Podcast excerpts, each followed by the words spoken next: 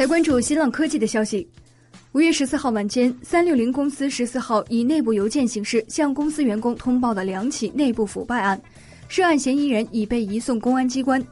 三六零公司内部邮件披露，二零一四年公司监察部收到实名举报，称蓝某某、马某涉嫌舞弊。